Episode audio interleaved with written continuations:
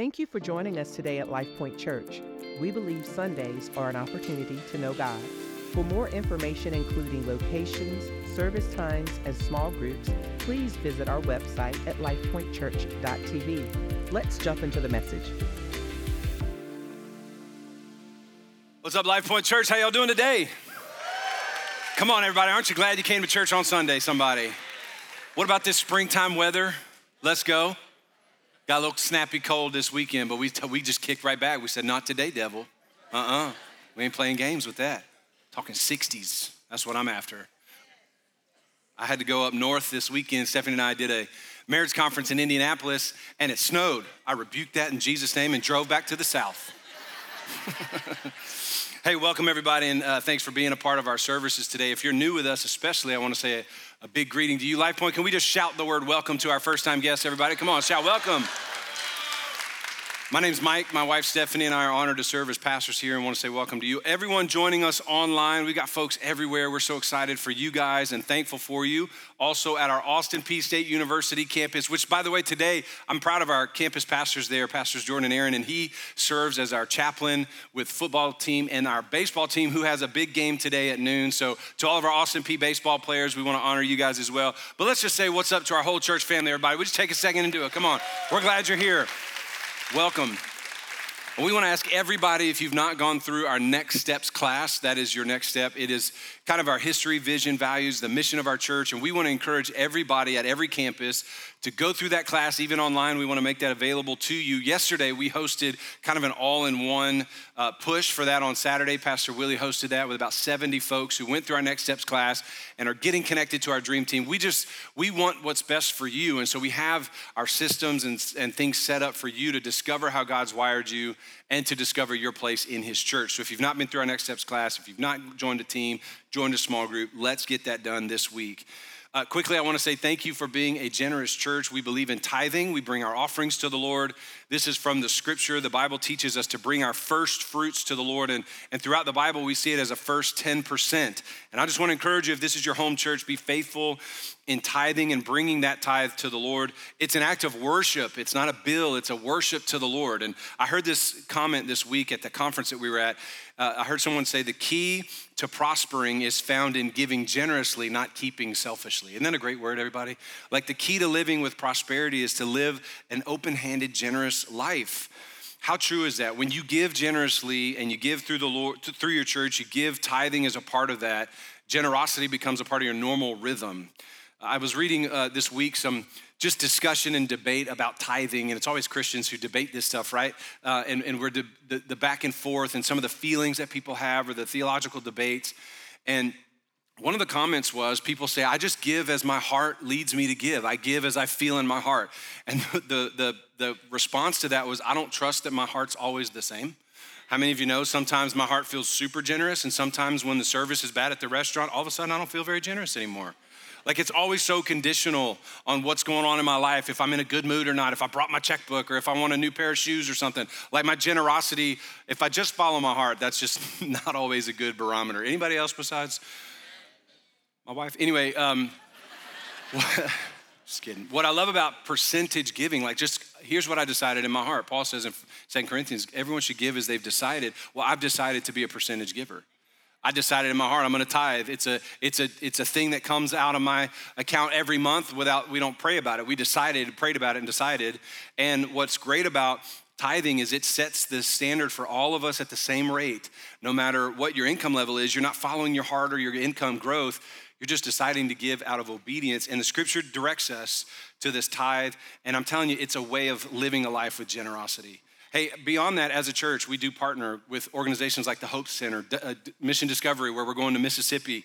And um, we partner with an organization called Free International, and, and, they are actually one of our first missions partners since I've been pastor here 14 years. Free International works to find, rescue, and, and help find freedom for victims of human trafficking, forced prostitution, et cetera. And during uh, every big major sporting event, human trafficking, forced prostitution, all of that increases in the city uh, where those events are. And every year at the Super Bowl, Free International and your generosity is part of their funding stream. Free International does a big outreach to whatever city the Super Bowl is in. So I just wanted to let you guys know. Uh, Mike Bartell let me know this week that, uh, thanks in partnership with you guys, Free International, during the Super Bowl in Vegas, found 16 teenagers that were caught up in forced prostitution and human trafficking. We got them rescued, we got them the care they need, and your giving helped make that happen. So I don't know if that moves your heart or not, if you want to give according to your heart, but when your giving's making a difference in rescuing kids out of trafficking, that's a great reason to be faithful in your giving. Can I hear an amen, everybody? Praise the Lord. All right, hey, I'm excited to preach the fourth message of our Words of Wisdom series. We've gotten a lot out of this series so far. I've loved the camaraderie in the in the sermon prep meetings that we have as a pastors group as we're talking through. And something we've decided to do is actually we're going to extend this series into the month of March uh, and just continue in the book of Proverbs. And I'm very excited. We'll get to hear from some of our other team, specifically my wife and I are going to get to preach together Proverbs 31, which means I'm just going to sit there and stare at her while she brings it. And uh, I'm excited to get to do that with her in a couple weeks. Uh, by the way, how many of you this series has just been a blessing to you? You've been encouraged? Good. That's my goal is to bless you like, and to encourage you as your pastor. Today we're, we're in week four of the Words of Wisdom series with a talk we've titled Build Your House on words of wisdom. Build your house on words of wisdom. So if you're new to the series, we're looking at the book of Proverbs as a collection of wise sayings and wise words. And how many of you know there are a lot of proverbs out there and not every wise saying is from the Bible? Like cleanliness is next to godliness. Probably true, and for all you neat freaks, it's just not in the Bible.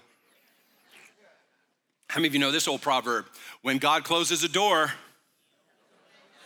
not in your Bible. just throwing that out there to you guys. So I, I want to encourage you to read your actual Bible and let's learn what the words of God are for us. And uh, as a pastor, I just want to tell you, I, am talking about building your house. Now, I'm going to use an analogy. If I had like some Legos or some Lincoln logs, I'd construct for you up here as an illustration, but I'm not really a good illustration preacher. But I am going to use the analogy of construction and building. In fact, I have had the opportunity over the 14 years of being your pastor. We have grown every year and we've grown through many phases as a church. And I've had the privilege to lead our church through many construction projects. Uh, many renovations, office moves, tearing down walls, paint a room, repaint it again. One time we laid carpet in the new auditorium in our Rossview campus, and within a month we ripped it up because it was tearing already. Um, We've moved doors, we've bought and given away furniture, we've done small one day projects, we've done one week projects, we've done multi month projects like our Rossview campus was a year. And uh, by the way, I just want to shout out to our facility team, our campus refresh team, all the people who make this building beautiful and keep it up. And there's a lot of maintenance on this facility now. Speaking of building projects, I've got some news for you. Are you ready? Finally, I have an official break ground green light date. Next Monday, March 4th, we are breaking ground on our Tiny Town Road campus, everybody. Come on, let's shout to the Lord for a second. Thank you, Jesus.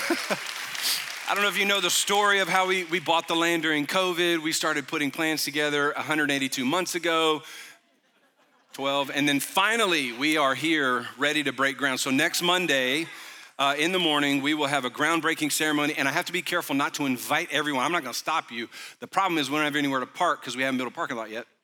And there are businesses there that would not prefer you to park all over their property.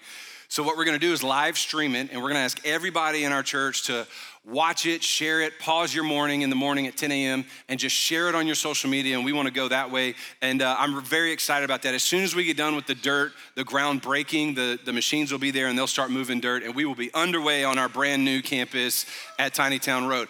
By the way, we're also just a little kind of random update. This is kind of cool. Um, but God has given us an opportunity to help with a church revitalization in New York. And so that is a whole new thing. We have a campus in Antioch, Tennessee. We have two locations here in Clarksville, one at Austin Peay, one here. We're building on Tiny Town. And there's a church in New York that we have been asked to help with renovating and revitalizing. And so there's just some great things the Lord's doing through your church, and your giving is making a way for that. So pray for your church, everybody. Can I hear an amen? I love it though. I love building. I love construction. I probably could be a builder if I if I wasn't doing this. I love the process of seeing nothing dreaming something, drawing that thing, constructing that thing, and then standing in that thing when it's done. Like I remember as the pastor at, at 32 years old, standing in a field out in front of our Rossview campus, and I, I visualized this building that we're sitting in right now. I just, I'm, I'm wired that way. I love to build. It's part of my personality and leadership temperament. One of the things is that process of it's nothing, and then I drew it, and then like I, I literally scratched ideas for this building on a napkin, and then I showed those to an architect engineer. He's like, these are terrible. Anyway, so I, it's just how I'm wired, and I love standing in something and saying, my hope is as a pastor to say, God, I've built this thing for you. And listen, I've always been that way. As long as I've been in ministry as a youth pastor, college pastor, I just like renovating. I like renew doing things. And sometimes it drives people nuts because I go, hey, we just built that wall. Well, let's tear it down and move it, you know? But I do like the process. Anybody like the smell of construction projects? Like it's a little weird. I see buildings going up downtown Nashville. I like drive off the road staring at them. I think that's great. Cranes, metal, steel, drywall, rivets, hard hats, all that stuff. I think it's great. In fact, I may have trespassed on a few properties Anybody else walk through houses while they're being built in your neighborhood and you look around like, I hope I'm going in? Like, I just love that stuff. I think it's cool. And many of you are builders of your life. All of you are builders of your life. The problem is, sometimes we're not intentional builders. When I was a college pastor, we renovated our space where we met as a college group. And uh, we, we had a few hundred young adults, college students, and I had to gut out this room that we were meeting in and put all new sound and lighting and build a sound booth. Build a sound booth. And they, I remember when we got in there, I bought a bunch of wood and I was just kind of put it all together in my head, what we were gonna build and how big it was gonna be. And we got a team together and they were like, Where are the plans? I was like, Yeah, we're gonna figure it out. I said, If we do right angles and 90 degree corners, we should make it work. That's true story. We built this thing and it turned into the Ark of Noah. Anyway, some of us are building our lives as we go. Some of us are like not really intentional with good plans and good planning. But what if we start thinking of the life we're living as a life we're building, as a house we're building? And I want to use this analogy of a house because it makes the most sense. We're all good at building a career, we're good at building business, portfolios of, of investments. But what about our life under God? What about our family? What about our integrity? What about building a house that we could literally envision today? Start putting the pieces together and live every day going, No, I'm building something really special here. And one day we'll stand before the Lord and say, Lord, here's the, here's the life I've built to present back to you. See, I think a lot of us don't think with the end in mind. It's actually a wise thought to think with the end in mind, to think backwards from the end. In fact, this is the way I think about my marriage, honestly. Stephanie and I have been married 22 years this summer, and I, I've told my kids numerous times, I've told her, it's like, God willing, I want to be looking at you when I stop breathing. And I've told her before, if you leave me, girl, I'm coming with you. Like, I don't understand. Like, there's no quit in me on this thing. We've had our highs and lows, ups and downs like anybody else, but I'm committed that the end is my goal and I'm gonna work towards that end. What about the life you're building for God? Could you imagine standing before the Lord one day? Do you think you're just gonna cross this finish line and go, whew, I can't believe I made it? Or what if you could stand before God and go, Lord, I've done everything I could to build this life, to build my family, to present this life that I've lived as best I could as an offering of a life built for you.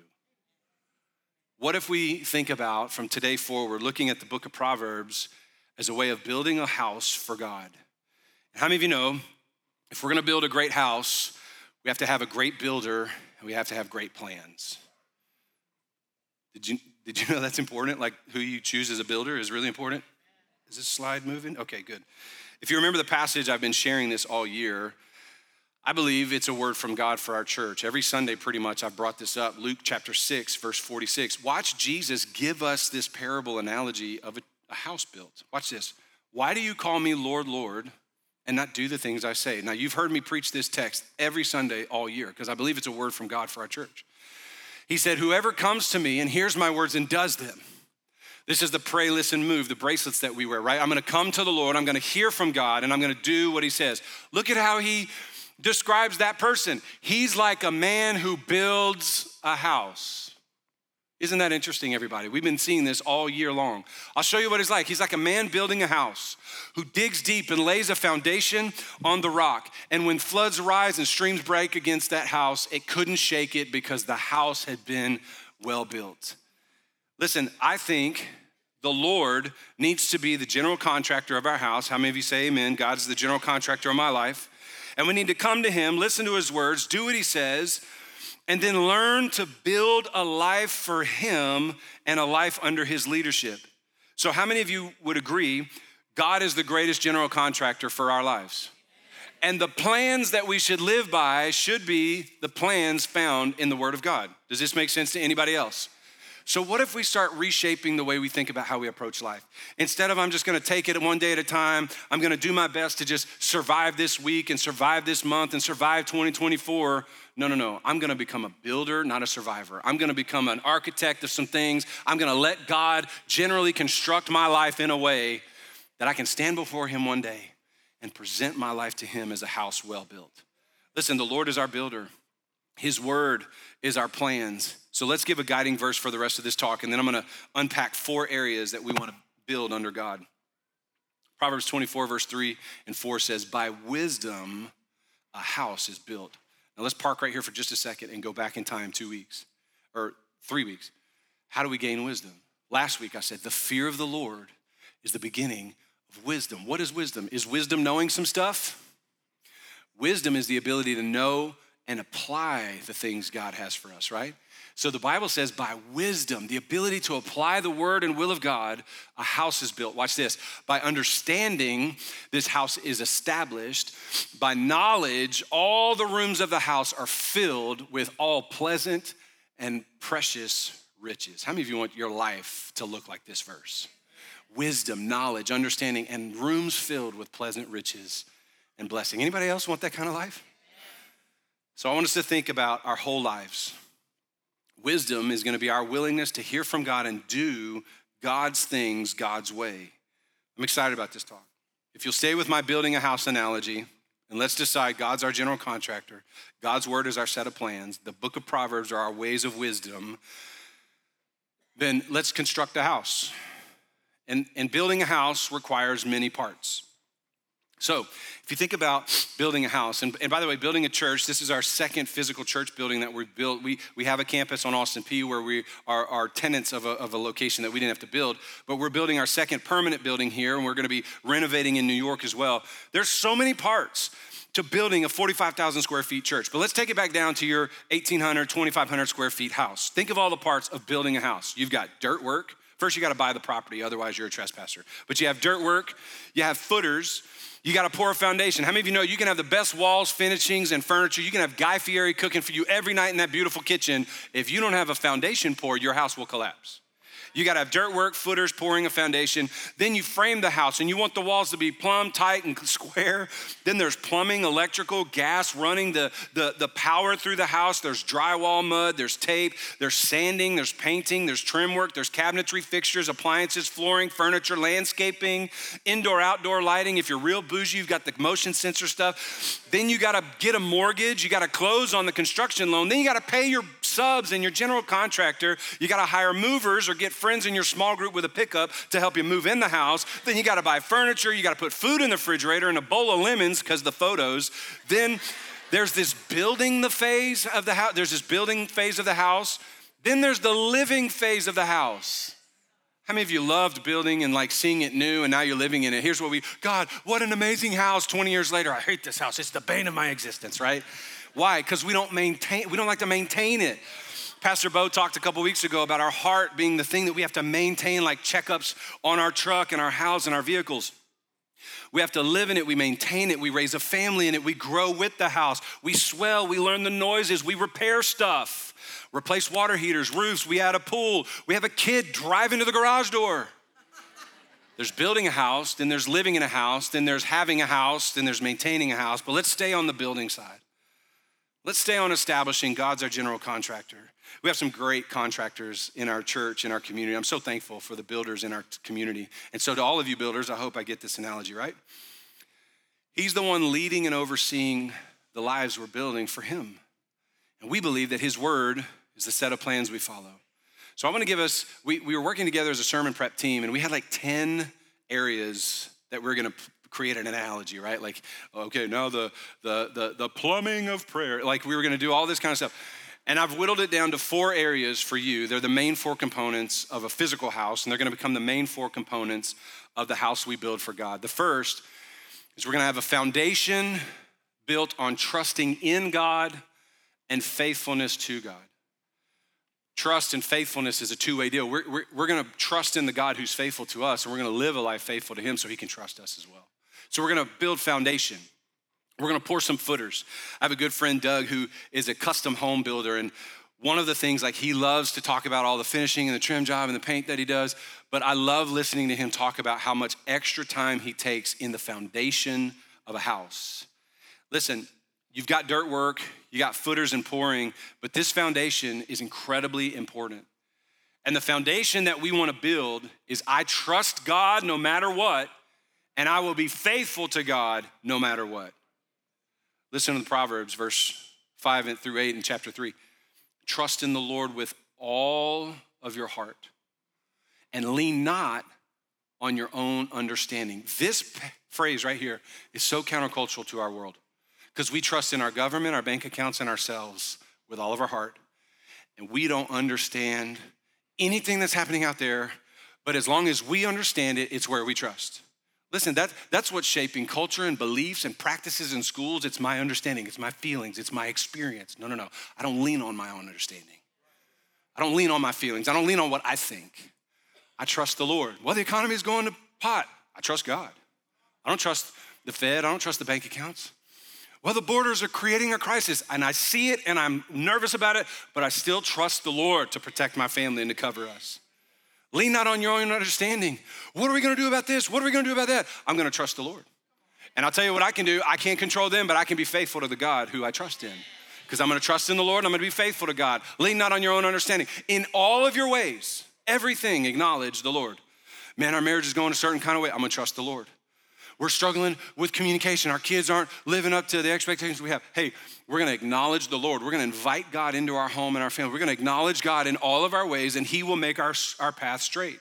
Don't be wise in your own eyes. Fear the Lord, love God, revere God, awe God, and turn away from your healing. And look at the promise here it'll be healing to your flesh and refreshing to your bones. Our foundation has to be I trust God no matter what. I'm going to be faithful to God no matter what. Here's what you can't control how others trust Him and how others are faithful to Him. You can only control that in your life.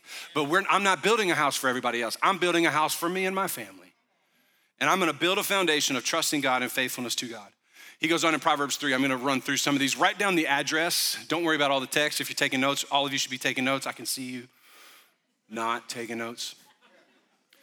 I'm glad I did all this work for you. Proverbs 3 25 and 6. Don't be afraid of sudden terror or the ruin of the wicked when it comes. How many of us are living in that world right now? Every time we turn on national news, we panic, we freak out, we're so scared. Don't be afraid. Because my foundation is not in what CNN and MSNBC say.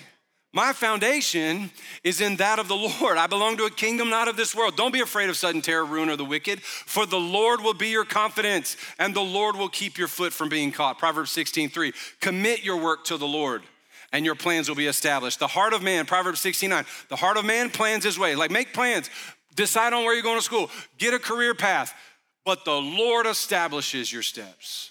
My confidence is not in my hustle. My confidence is not in my plan. Because how many of you know, even though I do all the hustle and grind and get all the ducks in a row, God's plans will be established.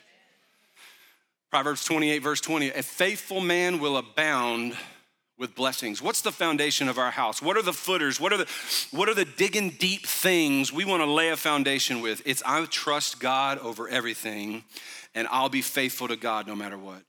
We're going to pour the footers of our lives with a life of faithfulness under God. There's a promise and a blessing of success and blessing and favor and good for your bones, all of those things when we choose to have a good foundation of trust in and faithfulness to the Lord. Let me encourage all of you. Some of you are sitting here going, Well, I've already blown it for so many years. I've had difficult, I haven't been faithful to God. We serve a from today forward God. Aren't you so thankful? And you can give the rest of your years to trust the Lord and to be faithful to Him. Choose today. God, I'm gonna live for you and I'm gonna trust you with my whole heart. Okay, so we got foundations poured, it's set, the concrete is firm. Nobody's gonna move me from trusting God and faithfulness to God. So now let's put the walls up. Let's frame the walls of our life with godly family, godly relationships, marriage, parenting, family, and I should have added on here, and friendships. Listen to me. We talked about it in the first week. The companion of fools suffers harm, but the person who walks with wise becomes wise. Your family, who you do life with, your ride or die is super important. Do not let the world choose your friendships for you. You need to choose the people you do life with. You need to choose your investment in your family is way more important than your investment in your job, in your fun times, or in yourself. Your, your, your, who you invest your life into is the framing of the house we are building. How many of you know that, like, you can have a foundation and footers, but you're not secure, you're not safe, you're not sheltered until you start framing and putting a roof on that thing? And how many of you know too, like the framing of the house begins to hold the house together, and that's the thing that presents to the rest of the neighborhood. Nobody drives by a house going, look at the foundation on that thing. Nobody drives by your neighborhood going, look at all the decorations inside. All they see is the house you framed and put together and the life you're building with relationships. This is why your small groups matter, your family, your marriage, all of this is so important because the life you're building is framed by relationships together. Husbands and wives, look at me. Build your marriage. Some of us are like, well, grass is greener on the other side. Grass is greener where you water it, I promise you. Grass is greener where you invest. Wives, look at your man and say, I'm, I'm, I want to go back out on a date with you. I want to build our marriage. I want to forgive and move on and get counsel. Parents, lead your kids. The culture is fighting for your kids like crazy, but you're the one to build a life. You're the one to frame the family that you're building. You are the primary disciple makers of your children, not TikTok, Instagram, the public schools. Nobody is given charge over your kids by God except you. Kids, listen to me honor and respect and obey your parents. This is good from God. This isn't just a bunch of parents getting together saying, Mike, please tell my kids to listen to me. This is God's word for your life. And if you want to be a part of the framing of a life that we hand back to the Lord as a great house, kids, hush your mouth and listen to your parents. And speak when appropriate and respectfully. I'm not telling you never to talk, I'm just saying Listen, we got to build our lives, and the relationships we build them with are so important. Let's just give you some proverbs. I'm gonna give this to you quick, now for all the married folks. If you're single, listen, guard your purity, guard your singleness. Listen, you need to have ride or die people that are pushing you to Christ. Watch this. Proverbs 5 for all you married folks. I love this text, and I'm probably gonna embarrass my wife here. Drink water from your own cistern. Some of you non farmers like, what's a cistern? Here's Mike's international version. Get Kool Aid out your own punch bowl, bruh. Like, get your own, get, get your Kool Aid out your own fridge. Quit going to your boy's house and drinking from his fridge with his wife. That's exactly what this phrase is talking about. Drink water from your own cistern. It's saying, like, enjoy your own marriage. Flowing water from your own well. Let your fountain be blessed. Rejoice in the wife of your youth, a lovely deer, a graceful doe. Fellas, for you, a burly buck, a big old moose. Ladies, when you get home today, just look at your man and say, Come here, moose. Mike said, Drink Kool Aid from my own fridge. Call him Bucky. Look your wife in the face and say, Come here, doe. For real, doe. That's all right, anyway. Some of you got that, some of you not so sure. Here we go. This is Bible. Let her breasts fill you at all times. And when we start getting full by the breasts of another, the ones on video, we're not building a house that we can give back to God. Ladies, you need to look at your husband and say, I want to be satisfied by you. I'm going to stay right there because I got, I'm going to get inappropriate in a second. Let her breast fill you at all times with delight. Be intoxicated always in the love of each other. Why should you be intoxicated? The proverb says. This is our blueprint. We're building a house. Could you imagine your builder coming and saying, Hey, we're gonna build a house. We're gonna frame three of the four walls with a OVB, VBS board, whatever it is. And then the third wall we're gonna do with jello. but we're gonna let it sit out in the sun for a couple days to cure and get real strong. And that's what many of us are doing. We're framing parts of our lives in good relationships, but then we've got this one back room side of our house that we're just not framing it right. Hey, be intoxicated with your bride and your husband. Why would you be intoxicated with a forbidden woman and embrace the bosom of an adulteress? Y'all didn't know that was in your Bible, did you? Uh huh, read it. If you're married, enjoy, enjoy your married. Your marriage, pursue your spouse more than your kids. Look your kids in the face and say, She was here before you, she'll be here after you. I don't care what you say. Go have a play date with your friends because I'm going out with your mama. I want you to love your spouse more than your kids and tell them. Build a home build a marriage. Hey, guard against this. Watch this. How many of you know when we build houses, we put security systems on it and fences around the backyard, don't we? Well, some of us need to put some security on outside relationships. Proverbs 6 20, 32 says, He who commits adultery lacks sense. He who does it destroys himself. Shaquille O'Neal, after losing his family to an affair, he said, I lost my family. I lost valuable and important years with my kids, and I was all alone in a 100,000 square feet house because he didn't put security up around his home. We're building lives and homes with walls and structure healthy. All of Proverbs 5 is this massive warning against the devastation that comes from adultery. I've never known a couple in 25 years of marriage that can tell me the greatest thing I ever did was dip out on my covenant with my spouse and get involved with somebody else. We're gonna build a house that we can hand to God one day, and we're gonna safeguard this house. Parents, build your kids and families. Don't let TikTok build your kids. Proverbs 15, 5. Kids, listen to me. Students, young adults, teenagers, listen. A fool despises his father's instruction. If you just look at your parents and go, You're such an idiot, you don't know what you're talking about, you're the fool. You know what the Bible also says is foolish? Like it's equally as the person who says there's no God is also called a fool. So if you reject God and you reject the authority God gave in your parents, you're equally foolish. Man, how many of you wish you can go back and hear that again at 12 years old? We cause so many, many of us teenagers, young adults, we just cause so much pain to our parents and we think, well, they just don't understand it. They're just controlling. You're foolish if you reject your parents' instruction. But whoever heeds reproof is prudent. Let's move on. Whoever spares the rod hates his son. The Bible doesn't say whoever spares a child spoils a child. It says whoever spares the rod hates. You love your kid less than fully if you won't disciple and discipline. The root word of discipline is discipleship. That means you need to open the Bible with your kids.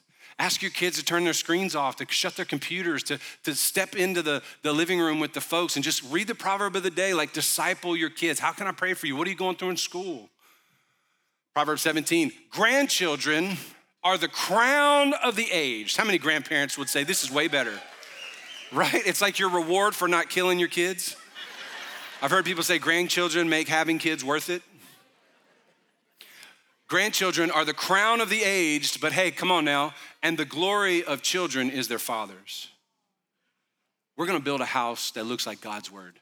Our culture doesn't like this. Our culture is literally trying to legislate and pass laws to pull parents out of the decision making place. Parents, do not be afraid to parent your kids. Do not be afraid of what the culture says because my trust, my foundation is in God and His Word, not the courts, not what state passes what laws, not what our teachers are teaching, not what our schools are saying. I love our schools, I pray for our schools, but the Word of God is parenting, helping me parent my kids. Proverbs 20 20, if somebody curses his father or mother, his lamp will be put out into utter darkness. Train up a child in the way he should go. When he's old, he won't depart from it. This is our blueprint. God's our general contractor. The framing of our house, the framing of our lives. Pick your friends wisely. We are, we are people that love God. As for me and my house, will serve the Lord. We don't allow our kids to run our lives. We don't allow our kids to run around with people that don't help build the life we're building. Could you imagine letting an arsonist best friend into your wooden house? And some of us have let relationships around our kids because we don't want to offend our children and we want to do, be amicable, and we've let arsonists in our wooden house. We got to protect our home and train up and build a house that we can present to God. Third thing, when you want to put power to the house, how many of you know you lay a foundation, you frame it up, and then what? You can't wait till the electrician and the water company shows up. Because how many of you know a fully built house with no power, electricity, or gas is not livable? So we want to put the, uh, the fuel of our house, the power supply of self control and integrity and character. We're going to build a house that says, man, you can do whatever you want, but as for me and my house, we live this way under God's leadership. We live in a world that's pulling us in every direction, on every social issue, sexual issue, drugs, alcohol, like, and, and our culture saying it's not a big deal as long as we're not hurting anybody. Here's a, here's a, here's a phrase you can cop uh, for, for your family as people are trying to pull you and your family away or your friend group and they're trying to pull you away from God's best. Here's the phrase. You ready? Here's what you can say to others say, You can, but I won't. That's how I feel about alcohol. I got a lot of friends that love drinking and just love it, and even ministers that drink. And this is my attitude is like, You can, but I won't. I'm not bringing that in my house around my kids. Are you kidding me? Drugs, sexual immorality, looking at pornography, watching movies with nudity in it. Hey, you can, that's on you. But as for me and my house, no, no, no. The fuel of my family, the fuel of the life I'm building is to be a fuel of integrity and character and faithfulness and self control to God. Listen, otherwise, we're a house built with no power. You may have it totally framed with great paint and, and shiplap on the outside, and Chip and Joanna put some fruit bowls on the front porch too. It just looks amazing. But the power is in our integrity and character before God. I got foundations, I trust him. Now the fuel is I live with him all the time. Proverbs 2 says, The Lord stores up sound wisdom for the upright, and God himself is a shield to those who walk in integrity. Proverbs 3 3 through 4. Don't ever let love and loyalty leave you. Tie these things around your neck, write them on your heart. Then God will be pleased. God will think well of you, and so will everybody else. How many of you know we love people with character and integrity? Proverbs 11 3, the integrity of the upright guides their lives. But the crookedness of the treacherous destroys them. I got to get through these quick. Proverbs 10 9 says, Whoever walks in integrity walks with security. How many of you know you're not afraid of anything when you're living right? It's when we walk, we walk with like secrets and scandal. I, I can't tell you how many people are like, you start lying, then you got to cover the lie, and you walk with no security when you're just constantly living out of self control. But the power of this life we're building, it's we're being fueled with character. So, did you know that character is part of the fruit of the Holy Spirit in your life. So this is one of my things that I, I just shake my head when people say, I can't control myself, I can't help myself. I gave into sexual temptation. I, I, gave into addiction again. Like, I understand the power of the flesh. Trust me, I've pastored for a long time. But I understand the power of the Holy Spirit is stronger than your flesh. And here's what God's word says in Galatians 5 the fruit of the Spirit, the evidence of the Spirit in you, includes self control.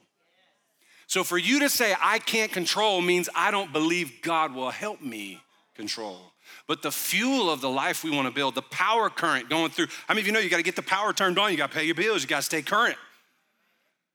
This is why we spend time with God. This is why we're in small groups. This is why we go to church because we're building a life fueled with integrity and character. Look at this Proverbs 11, 10 9. Whoever walks in integrity walks securely. Proverbs 25. A man without self control is like a city broken into and left without walls. Does anyone feel the stress of our southern border situation? Has anyone else felt the stress and the concern? Now I get the like humanitarian side of us and we're like, okay, but is anybody else watching the news going, we're vulnerable, we feel exposed as a nation? A person without self-control, we're creating vulnerability for everyone around us.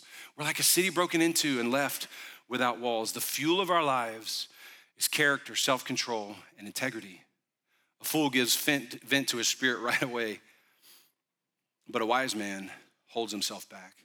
We've taught our girls integrity is what you do when no one is watching. Part of living our life under Christ. How many of you know nobody looks up at a house and goes, wow, look at all the power going through those wires? You know what I love about your house? The water in the pipes. Nobody sees it. That's integrity. It's character. It's what fuels the life that we're building. Are y'all hearing me, everybody? The final part of our, our house that we're building. So we've laid a foundation of trusting God. We've framed it with God honoring relationships and family. And we're living daily with God's power of integrity and character and self control. And then we want to have a culture.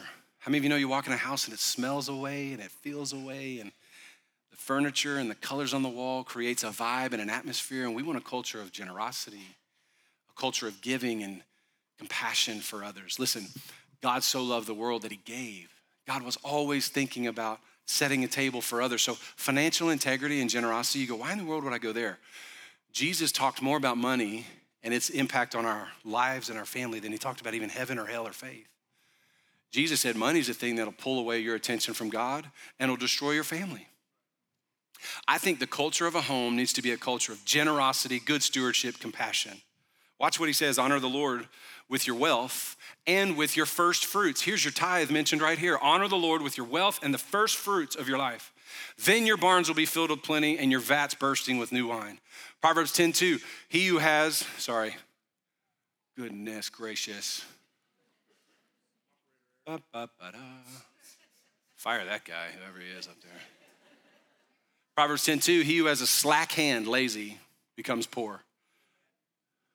I'm always surprised with people that won't work and they're like, nothing ever goes my way. Yeah, including employment. Do you know the Bible says a person who won't provide for his family is worse than an unbeliever? Walk this way. The hand of the diligent makes rich. Whoever oppresses a poor man. Look, if you take advantage of people that are down on their luck and hurting, you're insulting God. but who is generous to the needy. This is why we tithe and give and partner and because we want to honor God. Look at this.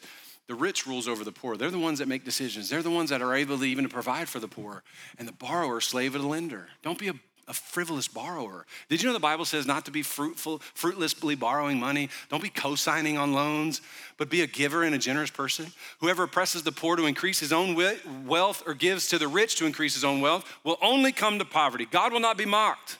What you reap, you'll sow. What you sow, you'll reap, right? Whoever gives to the poor will not want. But whoever hides his eyes will get many things. So, how do we do this? Like, I want us to build a culture of generosity and, and service to other people. But now we're building this house, and why? What's the why behind the what? And this is the last thing I want to say, and then we're going to close. We're out of time. Y'all got anything out of this so far? We're building a foundation of trust in God. We're framing our house in good relationships in our marriage, our family, our kids. We're empowered with integrity and self control, and we furnish our house with character and generosity and good stewardship. Why? because we're building a home that's not even for us. When I think about the church we're building on Tiny Town, that's for Christians that haven't even been born yet. That 25 years from now will come to church on that campus and give their lives to Jesus. We, we built this place for people that were never even here. Thousands of you come to the Rossview campus, and we decided in 2016 to build a place for you. We are in a multi generational effort called Building the Kingdom of God. And the same is true of the life we build. Listen to me.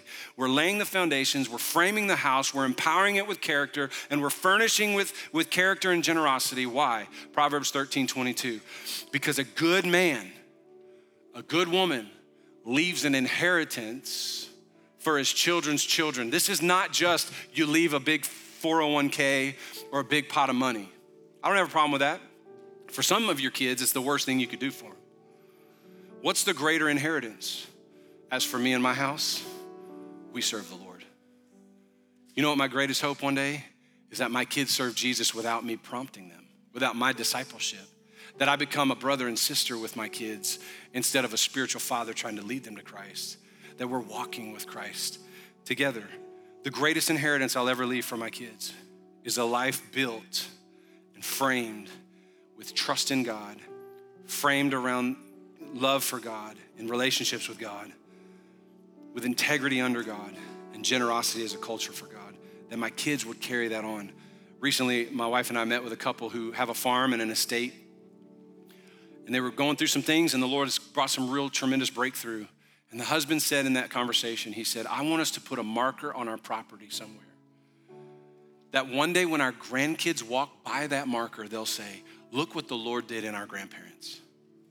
I want you to think about the multi generational nature of the life you're building. In Joshua 4, when they finally crossed into the promised land, as soon as they crossed the Jordan River, Joshua said, Hey, I want 12 stones out of the river, and let's build a pile of rocks as a memorial to remind future generations of all the Lord has done. I want to say this and then we're going to pray. The reason we want to build a life for God is for two things so that we can stand before God one day and say, Lord, I built this life for you. And so that we can, before we say that to God, look at our kids and grandkids and say, I built this life for God and I'm handing this life to you. God, we thank you so much that we don't exist for our own self. We're putting an end in mind, we're putting a future on display. God, we want to build a life that honors you and sets up the next generation to follow Jesus. Our world is destroying so many of the fabric of culture and family that you designed, and we're gonna come back to your playbook. You're still a good contractor. Your plans still work and they're still true. So, Lord, as a church family today, we commit to build a life that we can hand to you and hand off to the next generation. Lord, would you help us, I pray? Can you open your hands to the Lord? Come on, church. God, would you help us build a life around Jesus, build a life around your word? You are the great contractor. Lord, we put our trust in you. We lay a firm foundation of trust in God and walking with God. We frame our house with right relationships with our family, our marriage, our kids. And God, we say we want to be fueled with character and integrity and a life in obedience to the, to the word of God. And Lord, with a culture of care and compassion and generosity under the Lord, that we may hand it back to you and You're well done, good and faithful servant. Thank you that the end is in mind. We're going to build accordingly in Jesus' name, that you would be pleased. Everybody pray this with me. Say, God, I believe in you. You are the Lord of my whole life, the Lord of my heart, the Lord of my family, the Lord of my whole world. Say, God, I'm all in. I believe in Jesus Christ, that He died for my sin and raised from the dead to give me new life and to call me to build this life. By the power of the Holy Spirit, I give myself completely to you in Jesus' name. Thank you, Lord. Bless these church members, God. Bless this family. I pray to God be the glory. Amen. Amen, everyone. We're so happy that you joined us today. We hope that you've been inspired and challenged by today's message. If you'd like to grow in your walk with Jesus, stay connected, or partner with us through generosity, be sure to visit our website at lifepointchurch.tv. We hope that you have a blessed week, and we'll see you next Sunday.